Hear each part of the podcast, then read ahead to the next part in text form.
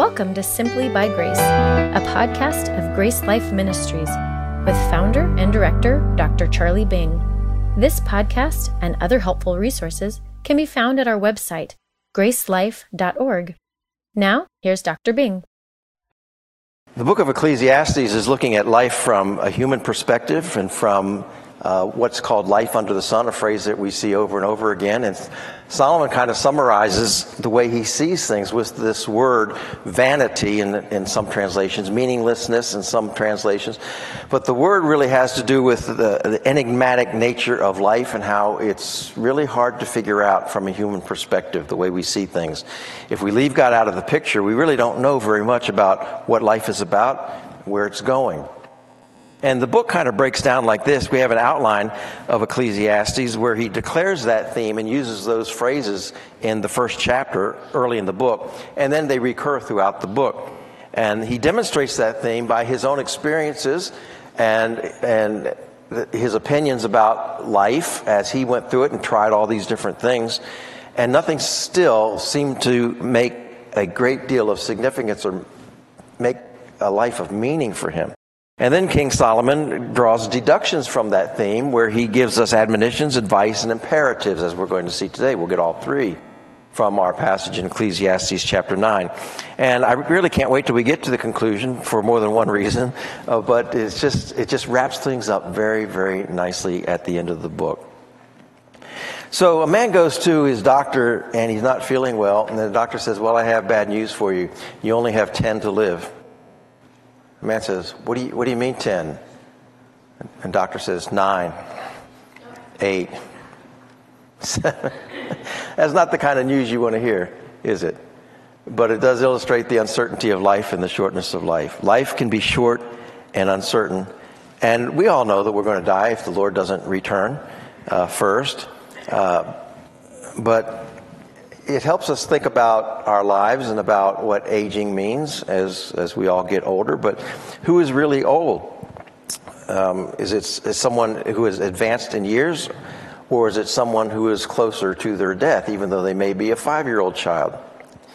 So, uh, accident, illness, terrible tragedies like murder, or uh, natural calamities can bring life to a sudden end. I remember one of my friends told me his dad had just discovered, they had just discovered cancer, and he was dead in less than a week. So it can happen that quickly. So, what Solomon has said before, earlier in his letter, is enjoy life while you can.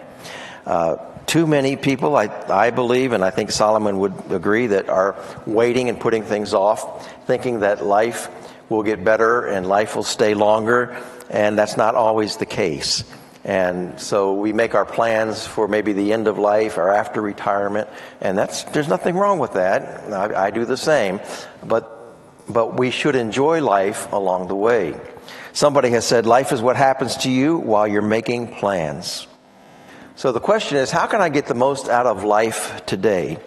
Uh, should I wait until retirement? Should I put things off that, or should I do some of those today?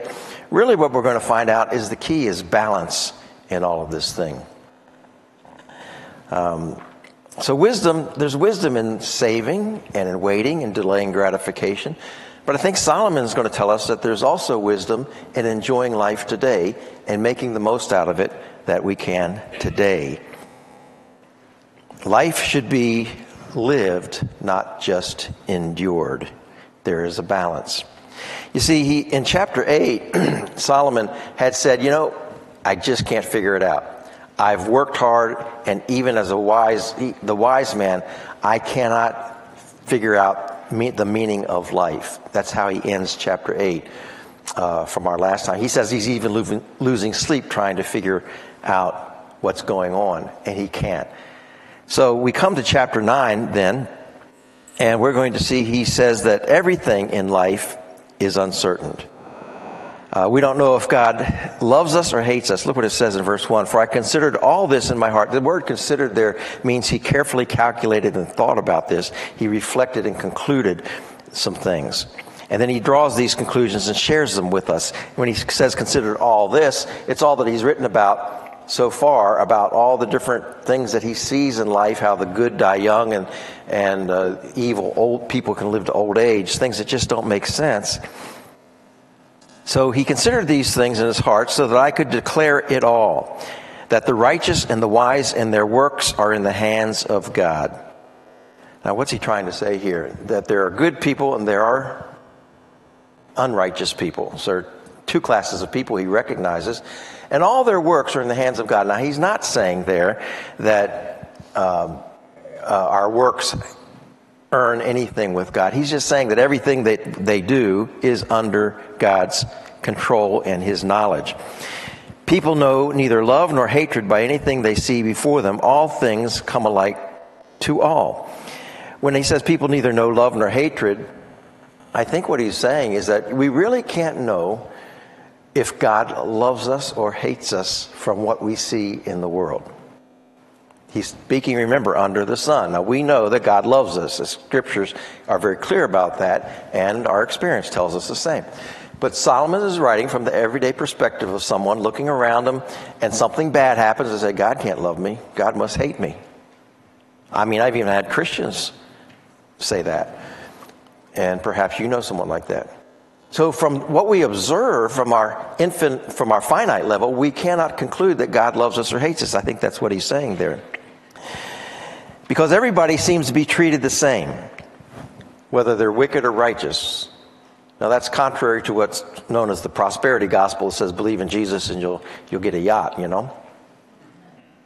That's different. God is sovereign and it's not always the righteous who prosper. Sometimes they suffer more. Therefore, life is uncertain, but it's never out of control because it's in His hand, in the hand of God. It says in verse 1. But you know that life is out of our control when we experience things like inflation, uh, recession, or whatever we're calling it these days, um, the storms of life, uh, I mean, natural disasters of life.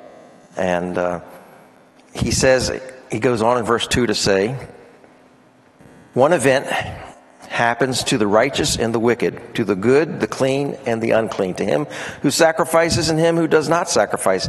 As is the good, so is the sinner. He who takes an oath, as he who fears an oath.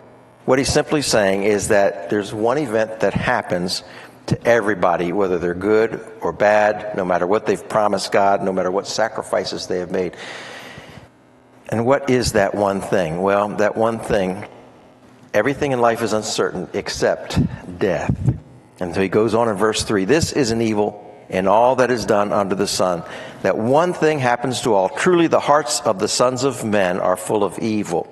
The sons of men just means humanity. Truly, the son, hearts of the sons of men are full of evil. Madness is in their hearts while they live. After that, they go to the dead. So, we live among what Solomon's saying, we live among crazy people.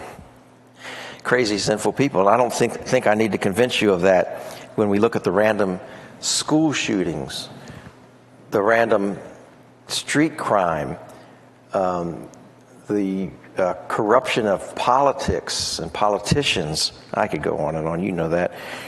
But the only thing that's certain is that we're all going to die someday unless the Lord returns. But from a human perspective, what we're looking at is death. Someone has said we're, we're like, uh, we're like pieces of uh, chess pieces on a chessboard. We all have our place in this life, but in the end, we all end up in the box after the game's over. And that box is the coffin.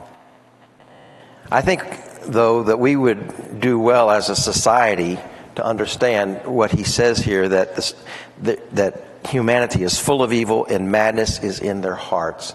That would do away with so much of this ridiculous political theory that, you know, we can all get together and, uh, let's just call it what they're calling it socialism, Marxism. Always believe that we can all work together for the good of man and we'll bring in paradise and everybody will be happy. Except for the fact that everybody's got a sinful heart. And those who get in power are going to abuse that power. and they're going to become oligarchs and billionaires and have the largest yachts in the world. Oh, yeah, that's good for everybody. Don't get me off track with the politics. It's just that some people are so naive, and it's because they don't believe what Solomon is telling us that people's hearts are full of evil. And it's maddening. It's making them crazy, is what he's saying. And they do crazy things, as we know the summer of love, rage, random crime. So that's what's in store for you and me is a certain end, death. There's a bumper sticker that says eat well, stay fit and die anyway. I kind of like that. I try to eat well. I try to stay fit. I work out four times a week at the gym. But I'm going to die anyway, so I eat bacon. I mean, you got to balance things out, right? That's what it's all about. And if I get to go to see the Lord three months earlier than you because I eat bacon, well, I get to go see the Lord three months earlier than you. So, I mean, there's, there's some common sense here. I have a daughter who's a health nut, and she didn't like me eating bacon. I said, I want to see Jesus before you. Well, the living are better off than the dead, is what he goes on to make his point in verses 4 through 6. And the way he says it is very interesting. But for him who is joined to the living, there is hope. For a living dog is better than a dead lion. In other words, for those who are alive, we have something, we have some hope that we can make something of our lives and maybe figure out a little bit more about life and do something good. And a living dog is better than a dead lion. Now, what in the world is he talking about? We understand that in those days, dogs were not cute Fido. They, they, they, was, they were considered contemptible scavengers. And they just roamed the streets they, and scavenged, and they were sometimes vicious and dangerous. And um, uh, they were kind of like a generic dog, and I tried to find a picture of the dogs that I see when I go to Africa and India. They all kind of look the same. They're about that color, but they don't have that long of hair. I really couldn't find my generic dog.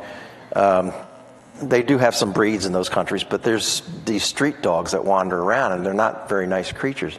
So, a living dog, a living contemptible creature, is better than a noble, regal, dead lion. Why? Because a dog can still do something with his life where a lion cannot, even though he had great stature and nobility. He can't do anything. So, what the lesson for us is that when it comes to living, it's better to be alive while we can, when we can do something wise with our lives. He goes on in verse 5 For the living know that they will die. You see, that's a, that's a, a nice tip for us. You know that you're going to die. And that should inform the way that we live. But the dead, they know nothing. Now let's pause there for a second because I believe our Seventh day Adventist friends uh, use this verse to teach annihilationism that once we die, that we are annihilated, there's no heaven, there's no hell, you just disappear forever. But that's not what Ecclesiastes is saying, and we should not get theology from a book like Ecclesiastes who's looking at things under the sun. What he's saying is when he sees life under the sun and somebody dies, they don't know anything anymore about this life. He's not talking about those who are in eternity. Jesus ta- taught us that there was consciousness in eternity. In uh, Matthew 25, Luke 16, he tells stories about those who are conscious in eternity. He's just saying from his perspective, when, you, when you're dead, you're gone. And you don't have any more input into this life. That's what he's saying. Let's not get too theological about it. And they have no more reward. So they have no more opportunity to earn God's favor or do good things that would earn them a reward. And by the way, notice that he mentions the reward here. I love the book of Ecclesiastes because it, it mentions this idea of accountability to God several times. And at the end of the book, it comes out more strongly. Now, we today as Christians know that we are accountable at the judgment seat of Christ, even though that's not mentioned in the Old Testament. The concept of a reward in eternity is, and Ecclesiastes, the author, seems to bring that out. He knows that there's some kind of reward for those who are faithful in this life. And they have no more reward, for the memory of them is forgotten. Soon, everyone who is living will be forgotten. Unless you do genealogical work, you probably cannot tell me who your great great grandmother's name is, or your great great grandfather's name is. If I ask for a show of hands, I might see one or two hands. That's it. Your name will be forgotten in four generations, unless somebody trips over your tombstone or spills your urn. I don't know. This is getting dark, isn't it? Sorry about that, but Solomon's calling it like it is, and I, he paints a dark picture. Verse 6 Also, their love, their hatred, their envy have now perished. Nevermore will they have a share in anything done under the sun. In other words, all the emotion that they invested in this life, it doesn't matter anymore. The things they were angry about, the things that they loved, the things they were passionate about, things they were envious of, it just doesn't matter anymore. It perished with them. And he goes on in verse 7 to talk about how to make the most of the light, your life by first there's four things he's going to say or I'm going to say anyway. First is enjoy good things that God has given you. Enjoy the good things that God has given you. And hasn't he given us a lot? I mean, he's given us a wonderful country to live in.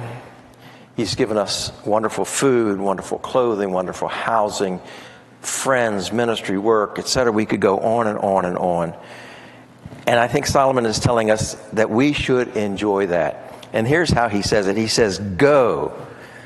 Now, that little word we shouldn't skip over too quickly. He's telling us to do something. Don't just get sucked into this dark world of hopelessness and, uh, and, and uh, unexplainable life as we've been dragging you down that path so far. He says, wait a minute, just go and eat your bread with joy. Enjoy what God has given you, your food. Drink your wine with a merry heart. You know, wine is used most often in the Bible for celebration, not for drunkenness. More references to wine include joy, joy and celebration. Uh, but again, the issue is balance, of course. We're not saying go out and drink a bunch of wine. We're, wine is just associated with celebrating life. And Jesus is going to drink a, a, a cup with us when we come into the kingdom at the marriage supper. For God has already accepted your works. I think what he's saying is that God has already accepted the fact that that uh, you have are are um, able to and should enjoy some good things in life. Let your garments always be white. That's formal, nice clothing for special occasions, and your head lack no oil. So dress up, put on your best perfume, hair cream, whatever you use, and enjoy the good things in life. 1 Timothy 6:17 in the New Testament, of course, reinforces this idea where Paul said, "Command those who are rich in this present age not to be haughty, nor to trust in uncertain riches, but in the living God who gives us richly all things to enjoy." You know, when God created us, He put us in the Garden of Eden. Did you know that the word Eden means delight? The Garden of Eden. He wanted us to be delighted with His creation, and so He put us there. And then He wants us to enjoy it, so He says, Go. It's kind of a, a, note of urgency there. Go and do this now. Enjoy life now. Get started. Do it now. Have a blast while you last. That's why I titled it that. Pop the cork, just remember where the blessings come from. Don't abuse them. Don't overindulge. You see, a lot of people think that Solomon is promoting hedonism or a life of pleasure. Staying at the Epicurean Hotel. You know, Epicurean, Epicurus, his, his theme was pleasure is the highest good. They say that on the board there on the screen. And I thought that was interesting. So Epicurus said, Pleasure is the highest good. We know that pleasure is not the highest good, but it is good to enjoy what God has given to us. But there's that balance that we have to have. So enjoy life, appreciate what God has given you. Don't overindulge, don't lose control, don't abuse, don't sin. We're not talking about unbridled hedonism but live a balance that is acceptable to God. And the second thing, not only enjoy what God has given you, but enjoy your marriage, he says in verse 9. Live joyfully. with the wife whom you love all the days of your vain life which he has given you under the sun. All your days of vanity, for that is your portion in life and in the labor which you perform under the sun. Live joyfully with your wife, or let's just say with your spouse. God has given us a companion in life. He did as in the Garden of Eden, the Garden of Delight, to make it even more delightful. He said it's not good that man should be alone, and he created man, a woman for the man that he had created. And so they were happy together. And when Adam saw Eve, he was impressed with her. And I'm sure in the Garden of Delight, he did exactly that. Uh, delighted in his wife.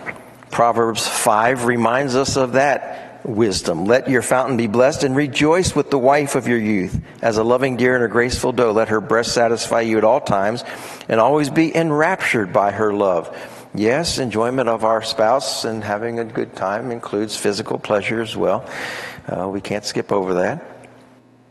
Uh, but you notice it's your wife, your youth, your husband, not someone else's. So again, God has given us by design marriage as a place where we can really enjoy one of His good gifts that is our spouse. Oh, you know what? Look what He says. Uh, he says to enjoy your, live joyfully with your wife all the days of your vain life. So, in view of the fact that you're going to die, enjoy your, the mate that God has given you, should you be fortunate enough to still have your mate with you. Why does he say all the days of your vain life? Because what does the Bible teach? Jesus said, in heaven there is no marriage, right? So if you're going to enjoy marriage, it's got to be now, in this life. And I think we would all can all testify that even if you've lost your spouse, which is sorrowful, that uh, you enjoyed the time And then in verse 10, enjoy your work. Whatever your hand finds to do, do it with your might, for there is no work or device or knowledge or wisdom in the grave where you are going. Good advice here to just throw yourself into something in this life. If you can't figure, don't spend all your time figuring things out or don't sink down into depression, but get busy doing about whatever God has put in your path to do. Whether it be work, whether it be school, whether it be a, building a relationship or a family, uh, give it everything you've got. He the echo in Colossians 3:23 is whatever you do do it heartily as to the Lord and not to men. Put everything into it. The words of Jim Elliot, a young missionary who went to Ecuador with his team to reach the Auca Indians and was martyred there on the beach when they landed their plane. You know the story of Jim Elliot. He was probably in his 20s and but he, he kept a journal and you should read it. It's really good reading. He was a good writer. He said, Wherever you are, be all there. Live to the hilt every situation you believe to be the will of God. That's what he did. He was going for it. An unreached tribe in the middle of the jungle, in the face of danger. He did, he put it all in, all on the line. He lost his life, but he's influenced many, many more. So work hard at what God has given you to do do something positive, make a contribution with the time that God has given us. Now, I want to read a paraphrase from the Bible called The Message. It's a paraphrase. And uh, I, I just like the way he expresses verses 7 through 10. So it might be a little small for you to read. I'm going to read it to you. This is going back and reading 7 through 10 altogether. Seize life Eat bread with gusto. Drink wine with a robust heart. Oh, yes, God takes pleasure in your pleasure. Dress festively every morning. Don't skimp on colors and scarves. Relish life with the spouse you love, each and every day of your precarious life. Each day is God's gift. It's all you get in exchange for the hard work of staying alive. Make the most of each one. Whatever turns up, grab it and do it and heartily. This is your last and only chance at it, for there is neither work to do nor thoughts to think in the company of the dead where you're most likely headed. Isn't that a neat paraphrase? speaking more in an everyday language to unravel what Solomon is trying to say to us? Well, enjoy the good things God gives us, enjoy your marriage, enjoy your work that God has given you, and then enjoy your life while you can. Tragedy and death are unpredictable and arbitrary. And success is not always what we think it is. He goes on and says, I returned and saw under the sun that the race is not to the swift, nor the battle to the strong, nor bread to the wise, nor riches to men of understanding, nor favor to men of skill. But time and chance happens to them all. So he mentions five categories of people here people that look like winners, but they all end up being losers. So things aren't always as they appear to be. Someone who's strong can really be defeated. A teenage David can take out a strong giant Goliath. Somebody who's really wise and looks like they have things figured out can fall into sin and apostasy from the Lord, like Solomon. We can all think of those who had so much talent and so much strength and so much ability, and yet they fail in life for some reason. So things don't always go the way that we expect them to. Tragedy, death, bad choices can happen to all. Life can be unpredictable and arbitrary. He goes on to say, For man also does not know his time. Like fish taken in a cruel net, like birds caught in a snare, so the sons of men are snared in an evil time when it fail, falls suddenly upon them. He uses the illustration here of fish in a net or birds caught in snares. Uh, in the ancient days, I don't know exactly what that might have involved, but you know, in modern days, when you when you talk about birds uh, fish taken in a net, you think of uh, these big circular nets that just scoop up fish, and fish don't know what's happening until it's too late, and the net's closed, and they're caught and they're trapped unexpectedly. Life was good one day, one minute, and the next they're they're they're canned tuna or the birds caught in a snare. It brings to mind pictures I've seen of uh, them wanting to capture a flock of birds and they shoot off rockets with the nets attached to them, and the nets go over the birds, and these birds are fine one minute and the next they're captives. They do it for research. I don't think they kill them and make them and can them like they do the tuna. But what, he, what he's saying is that unexpected things happen, and suddenly we find ourselves trapped in these kind of circumstances. You don't know when the party is going to be over, so expect the unexpected. Uh, what is his name? Ask, um, oh, Donald, Donald Peters bought a Connecticut lottery ticket and won $10 million on November 1st, 2008. Died that afternoon of a heart attack.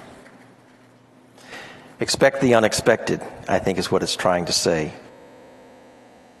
You know, I, we live in a town, um, Burleson, which is just outside of Fort Worth. So I tell people we're from Fort Worth, but Burleson's its own city, little city, and it's a nice place to live. We don't have big problems, although the city's creeping down on us. But just a couple weeks ago, a few weeks ago, uh, in June, we read that a woman driving down the road is shot. She's just minding her own business. She's driving down the road. Seems like two gangs dealing drugs had come down from the city to transact a deal in a safer place like Burleson where nobody keep an eye on them probably. And then they got in a shootout. And one of the bullets struck a 64 year old woman named Catherine as she was driving by. Not what you would expect to happen. But Solomon's trying to say, expect the unexpected. We read all the time about random shots going through walls, killing children in their sleep in Chicago, New York, or wherever, some of these bigger cities where they have all this gang violence. It's, it's, it's, a, it's a shame, but can you imagine going to bed one night, hearing a nursery rhyme, and then getting shot in the middle of the night and not waking up? That's how uncertain life can be. So, in view of that, enjoy your life while you can. Spend time with your spouse, with your friends. Work hard at what you're doing. Plan your family activities. Find a good hobby. Find a good sport. Stop at Starbucks, put on your good duds, put on some good perfume, go out, have fun, but remember, he'll remind us at the end of the book, you're going to have to give an account to God. So it's not unbridled hedonism. I want to emphasize that. But don't live in fear of the future. What future? We may not have one beyond today. So we can't live in fear of the unknown.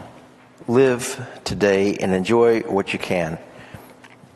Even if it's uncomfortable, life begins at the end of your comfort zone, someone has said. So take a little time to relax and enjoy the things that God has given to you. Don't put it all off until the end. People always ask me when I'm going to retire. I don't know what retirement is with what, do, what I do, you know. Uh, somebody says, Hey, would you come teach the Bible? I say, No, I'm retired.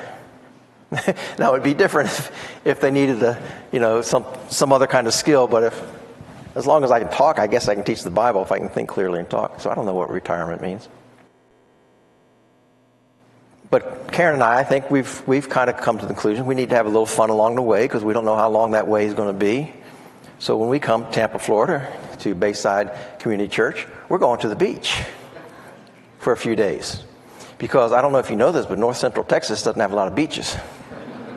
So we came here to cool off. Because you may not know, but we've had 35 days over 100 degrees. We've broken several records, 100, several days in a row of 109 in our area. So yeah, we're here to cool off too. That sounds strange to you. And of course, I had to rent a car. So when I go online to rent a car, I usually rent a compact, smaller car. They're, they're cheaper, and that's all we need. But boy, they got a special going on a Dodge Challenger for only a couple bucks more a day. I got it. I've never driven a Challenger before. It's pretty cool. It's not a great expenditure.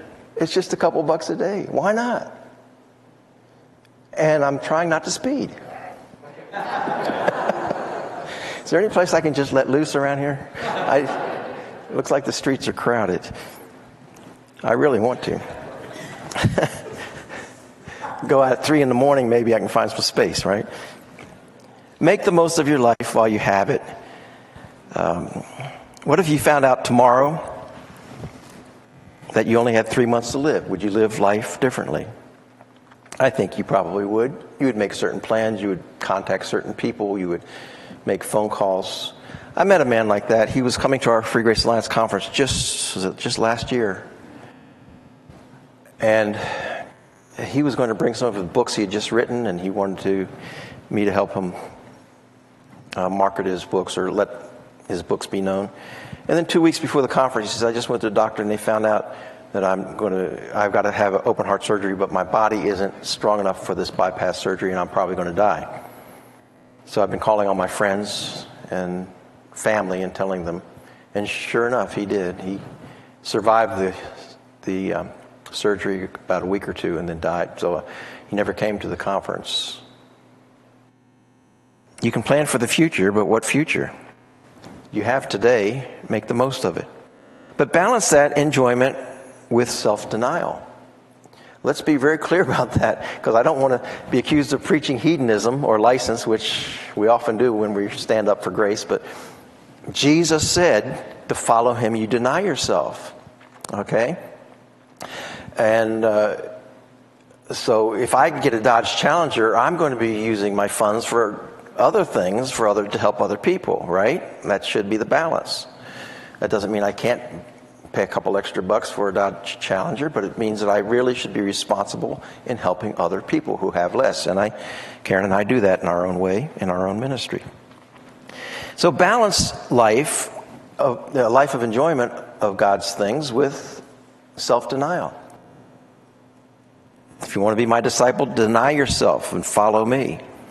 That doesn't mean you can't get an extra scoop of ice cream. I think he's talking about your basic life plan and strategy and values and priorities and goals. And then what will you regret not doing, saying, or seeing, or trying, or going, or where you would go?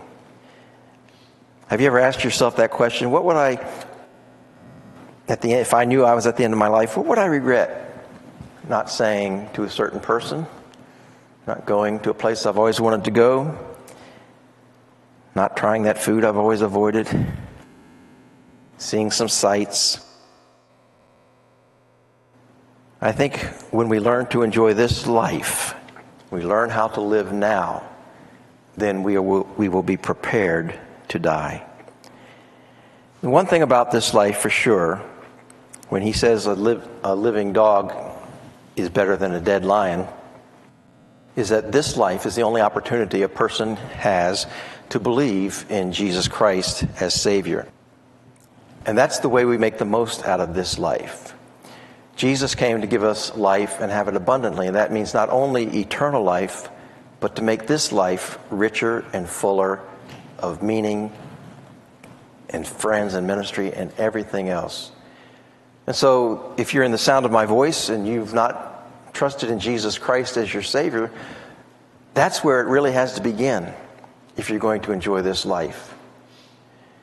We wouldn't be here today enjoying your fellowship and this beautiful city if we didn't know Christ as Savior. What would we be doing? Who knows what we'd be doing? Who knows if we would be alive? I don't know. Jesus came, and gave his life as a substitute for our sins. He rose from the dead to give us eternal life. And he promises that all those who trust in him will have that life beginning now and into eternity, and it can never be lost. It is our possession forever. Let's bow our heads, if you would, and just in a moment of silence and giving everyone their privacy. Do you know and would you agree with Solomon that our hearts are wicked and sinful and they have separated us from God? Would you agree with the New Testament that Jesus, out of God's, because he loved us, sent his son Jesus Christ to die for our sins so that we would not have to pay the penalty for our sins?